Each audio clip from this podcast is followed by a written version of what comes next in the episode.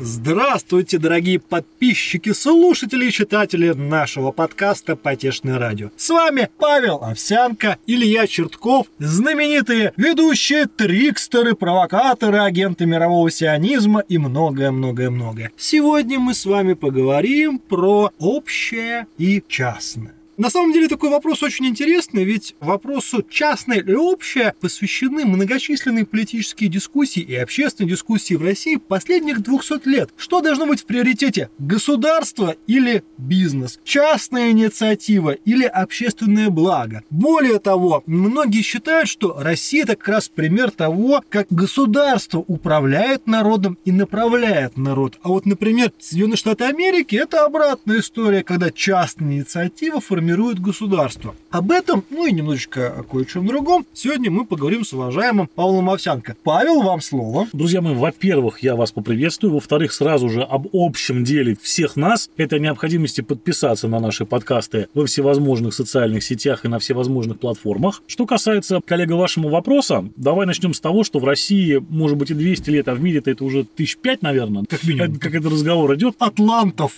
Мы можем вспомнить, безусловно, античность, как сейчас помню античность, да, и вспоминаем мы, что это действительно был один из ключевых, на самом деле, вопросов политической философии того времени. Баланс между интересами частного и общего. Но, ты знаешь, за все то время, пока человеческая цивилизация размышляет над этим вопросом, а это, собственно, все время жизни человеческой цивилизации, под нашей цивилизацией, безусловно, я имею в виду европейскую цивилизацию, европейскую мысль политическую, потому что на Востоке никогда ничего подобного не было. Мне кажется, что сейчас, когда мы говорим о роли и месте общего и частного, мы впадаем в некотором смысле в ничтожество. Почему? Да. Потому что демонстрируем свою незрелость. Более того, это нормально, не надо этого сейчас бояться и воспринимать как-то лично, потому что во Франции та же балда, понимаете, в Германии то же самое абсолютно. Особенно люди, которые, так сказать, каким-то образом экзальтированы различного рода идеологиями, да, в основном социалистическими вопросами, вот этими всеми, или же там особо либеральными какими-то историями, они, безусловно, постоянно пытаются понять, что важно, общее или частное, естественно, для них общие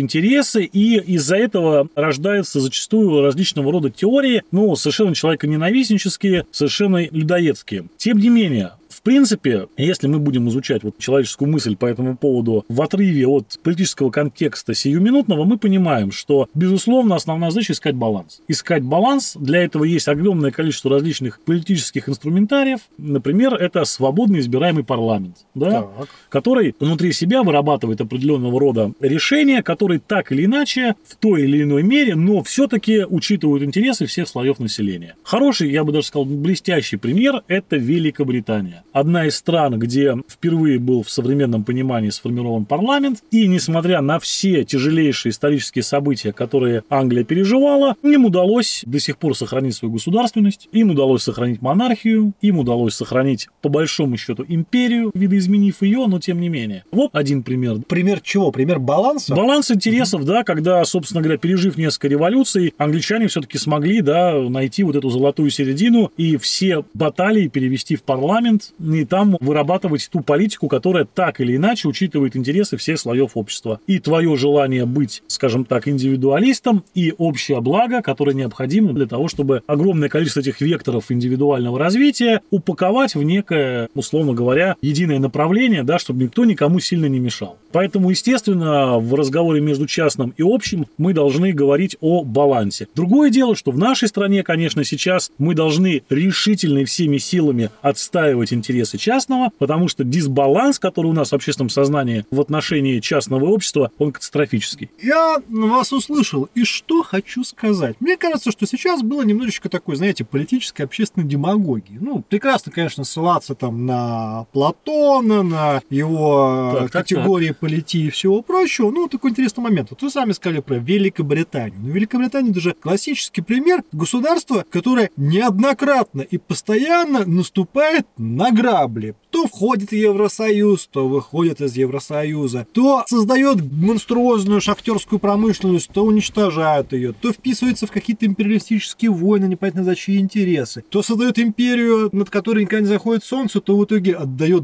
Гонконг, простите, КНР. Но не суть. Голубчик, так а вы сейчас все правильно говорите. Это абсолютно подтверждает мою демагогию, как вы сказали. Да. Подтверждает вашу демагогию. Да. Но если мы вспомним, что на самом деле британский парламент – это, по сути, политическая машина для волеизъявления власть имущих, которая спускает вниз законы. А сами рядовые англичане, как мы видим из английского кинематографа, как мы видим из современного английского интернета, в общем-то, постоянно деградируют и впадают в какое-то пролетарское, на самом деле, ничего не делание. Но тут-то момент в чем? Как показывает мировая практика, государство в сравнении с частной инициативой в большинстве случаев неэффективно.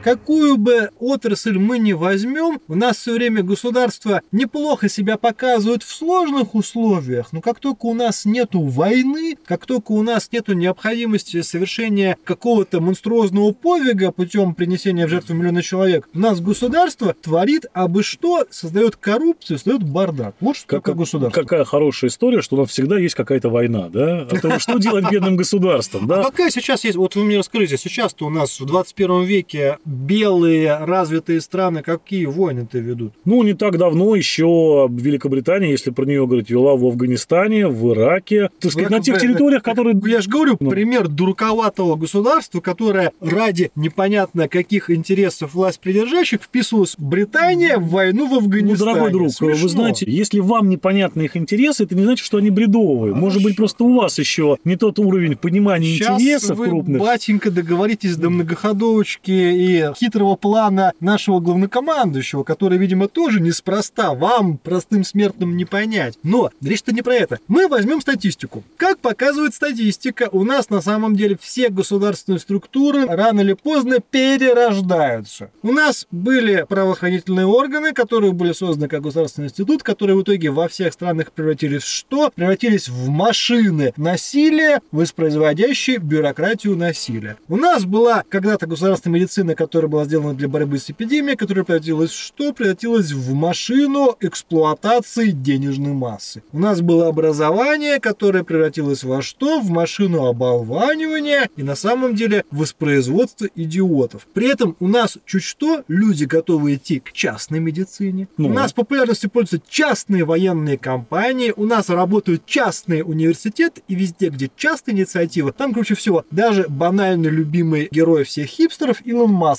Частный космос, и сразу же смотрите прогресс. Коллега, я единственное, что не могу понять сейчас. У вас такой был сейчас пафос замечательный, эмоциональное такое выступление, будто бы я с вами в чем-то не согласен, и меня нужно переубедить. Нет, я просто хочу сказать, что говоря про баланс государства и, скажем так, общего и частного, вы совершаете преступление, оставляя для государства возможность сказать: ну мы же, ребятки, на вашей стороне. Нет, государство должно быть как можно меньше, от него надо во всех возможных случаях избавляться. А я не вижу в этом никакого, так сказать, противоречия своей теории, потому что в данной ситуации, если общество созрело для того, чтобы понять, прежде всего понять, да, что, условно говоря, бесплатная медицина всегда по качеству будет ниже, чем частная, и лучше не бояться этого, не требовать, чтобы она стала вот прям идеальной, ссылаясь там на опыт давно почивших в бойзе стран, а прийти к частному врачу, заплатить там, условно, какие-то деньги за прием, прекрасно, это замечательно, это говорит об уровне общества, которое понимает, что такое правильное, разумное потребление, в том числе государственных услуг. И это тоже баланс внутри государства частного и общего, когда мы даем возможность людям самим выбирать. Давайте так. Да. Кто мы? Вам не кажется, что вот в этом мы на самом деле спряталась государственная машина, которая говорит: нет,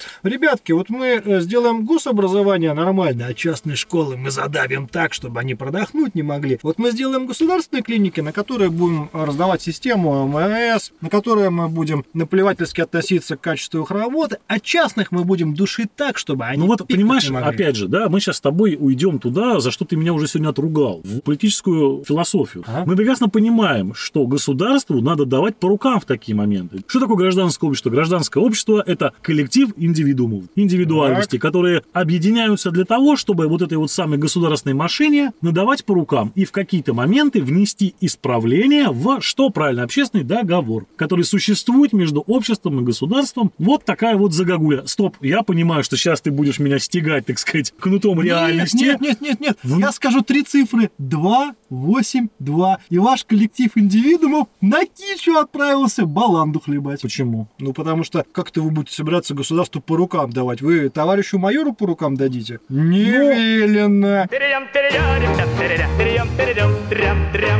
Соглашусь с тобой, я говорю о том, как было бы здорово. Ты говоришь о том, как оно есть. Ну так а что же, мы кто-то из нас когда-то признавал о том, что ситуация в российском государстве, она идеальна? Или она близка к идеалу? Да, вот этот вот Китежград, который русские строили 2000 лет своей истории, вот он появился где-то? Увы, ну, нет. У нас в России нет. Пока нету Китежграда, у нас между Кипешбургом и Кичеградском у нас все время вот как бы... Кичеградском, да. А вот Китежграда посередине пока не построили. Ну вот, увы, это наша беда. На самом деле. Это наша беда, которая позволяет в том числе нашему государству сейчас делать классную историю. Угу. Оно говорит так: ребята, мы частные школы задавим, мы частные клиники задавим, а государственные делать не будем.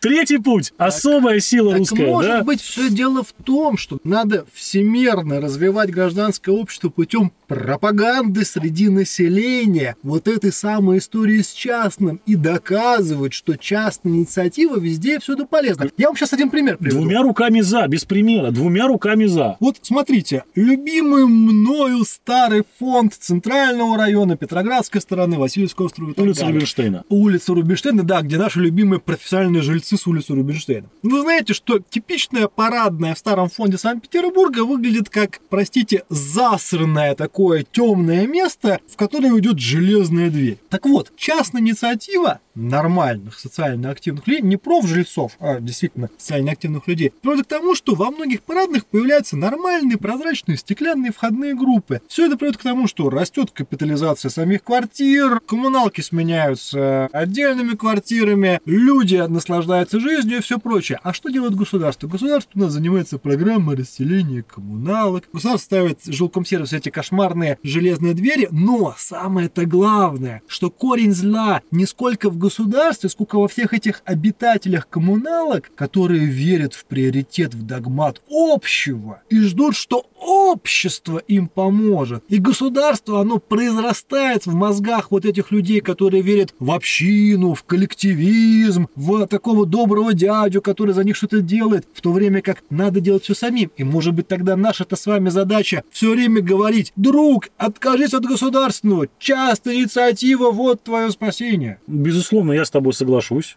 Я в условиях, так сказать, допустим, там медицины всегда предпочту платную медицину. Более того, давай признаем, что когда ты приходишь даже в государственную клинику, все равно по факту она платная, да?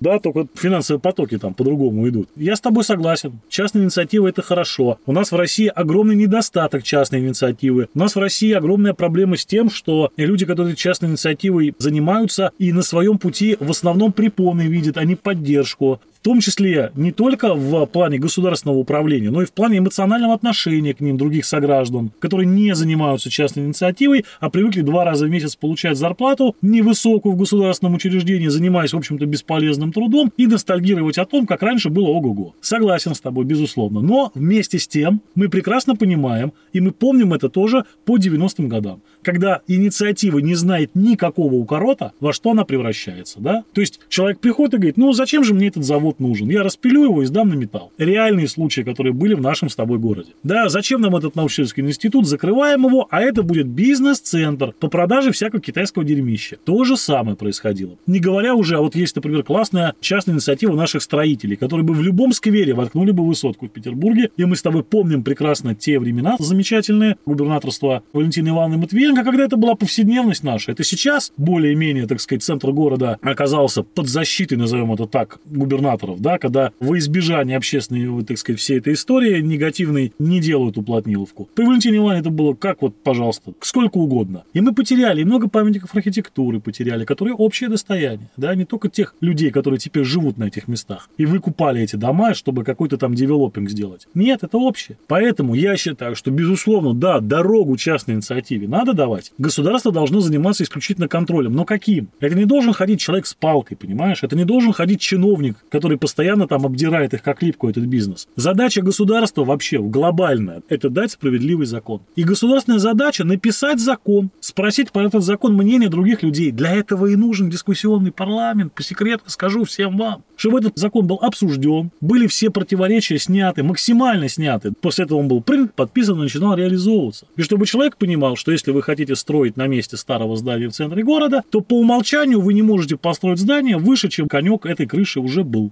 Ну, это одно мнение. Это как пример. Я, кстати, могу сказать, что ваш любимый Павел Юрьевич Великобритании, город Лондон, там, вот знаете, вот с этими вот градозащитными правилами куда более все свободно, там на коньки никто не смотрит. Надо снесли, воткнули небоскреб типа огурец. А вот ты знаешь, я, например, смотрел замечательную программу, я не помню уже какую, но там было интервью с известным возмутителем спокойствия господином Чичеваркиным, который рассказывал, что сколько ему усилий, труда и денег стоило согласовать окна в рост в его доме и вот эту вот лестницу знаменитую на второй этаж в ресторане, где он, собственно говоря, свой бизнес организует. Он сказал, что там какие-то правила душещипательные просто для отечественного бизнесмена. И, видимо, там государство обкашливает вопросики немножко по-иному.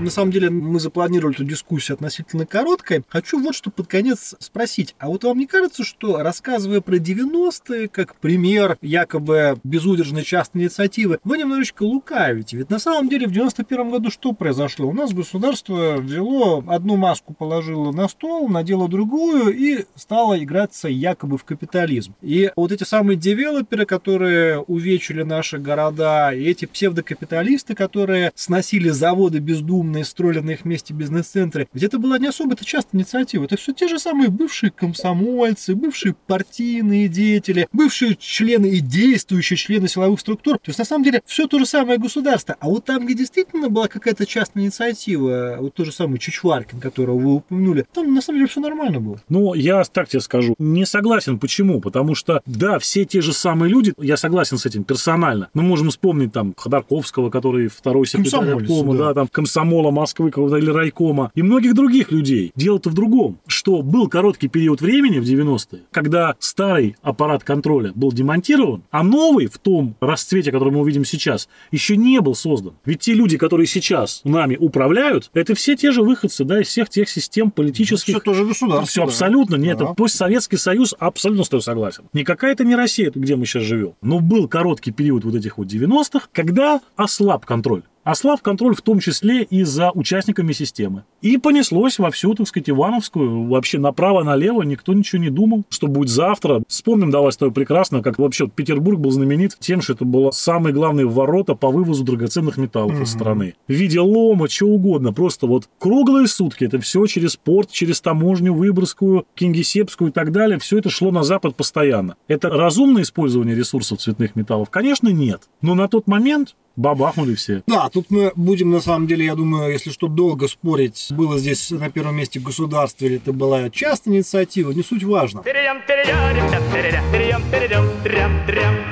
Давайте такой микроблиц устроим. Я вот буду называть что-то, а вы будете говорить, это должно быть в первую очередь частным или казенным. Договорились. Образование. Частное. Медицина. Частная. Вооруженные силы. Государственные. Тюрьма. Государственная. Космос. Частный. Религия. Чья угодно. Медиа. Частные. Строительство и инфраструктура. Частные. Окей. Я вас услышал. Дорогие подписчики, нам очень интересно услышать ваше мнение по этому поводу. На самом деле, выступаете вы за государственную инициативу или за частную, либо, может быть, за промежуточные формы, про которые мы в этом выпуске говорить не стали, а их на самом деле очень много. Здесь же не только два цвета, здесь множество оттенков. В любом случае, спасибо, что вы нас слушаете. Обязательно подписывайтесь на нас во всех социальных сетях. С вами были Павел Овсянко, Илья Чертков, Потешное радио. Всего доброго.